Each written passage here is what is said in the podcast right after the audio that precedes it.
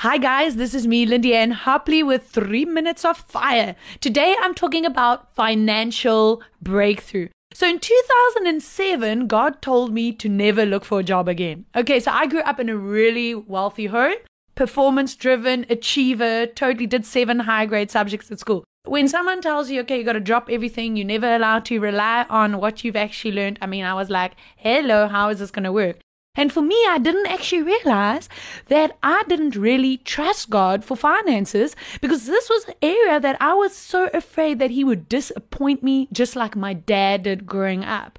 And there was a lot of things when it came to money that was manipulative and confusing and this and that, even though we had a lot there was a lot of issues going on there and I didn't realize it.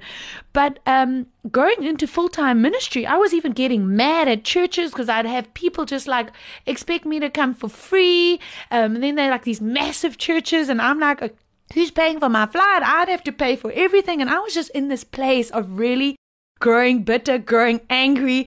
And I realized that I didn't have courage to ask God for financial breakthrough because I remember having a conversation with my dad saying, Dad, my bill isn't paid for my uh, dentist as a little girl. And he got furious at me, saying, accusing me that I was only interested in money. And in my subconscious, I didn't want God to feel that way about me. So I made an inner vow that I would never speak to God about money because I don't want it to affect our relationship.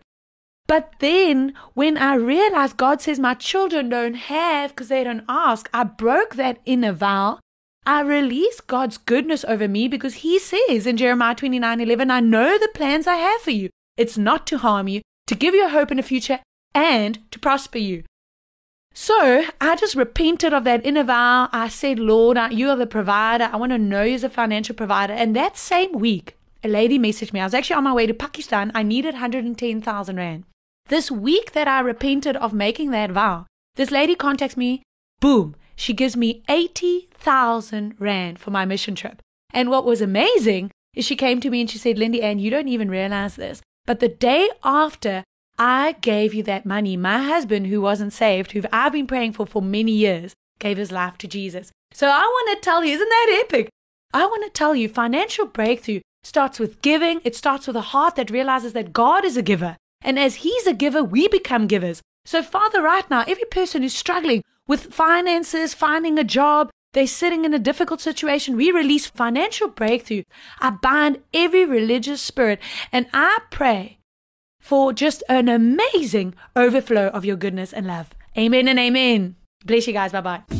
We hope you enjoyed today's Three Minutes of Fire with evangelist Lindy Ann Hopley. Lindy Ann, founder of Beautiful Witness Ministries, travels the world sharing the good news of Jesus Christ. And signs, wonders, and miracles follow. If you would like to hear more, connect with her on social media or her website, beautifulwitness.com. Until next time, God bless.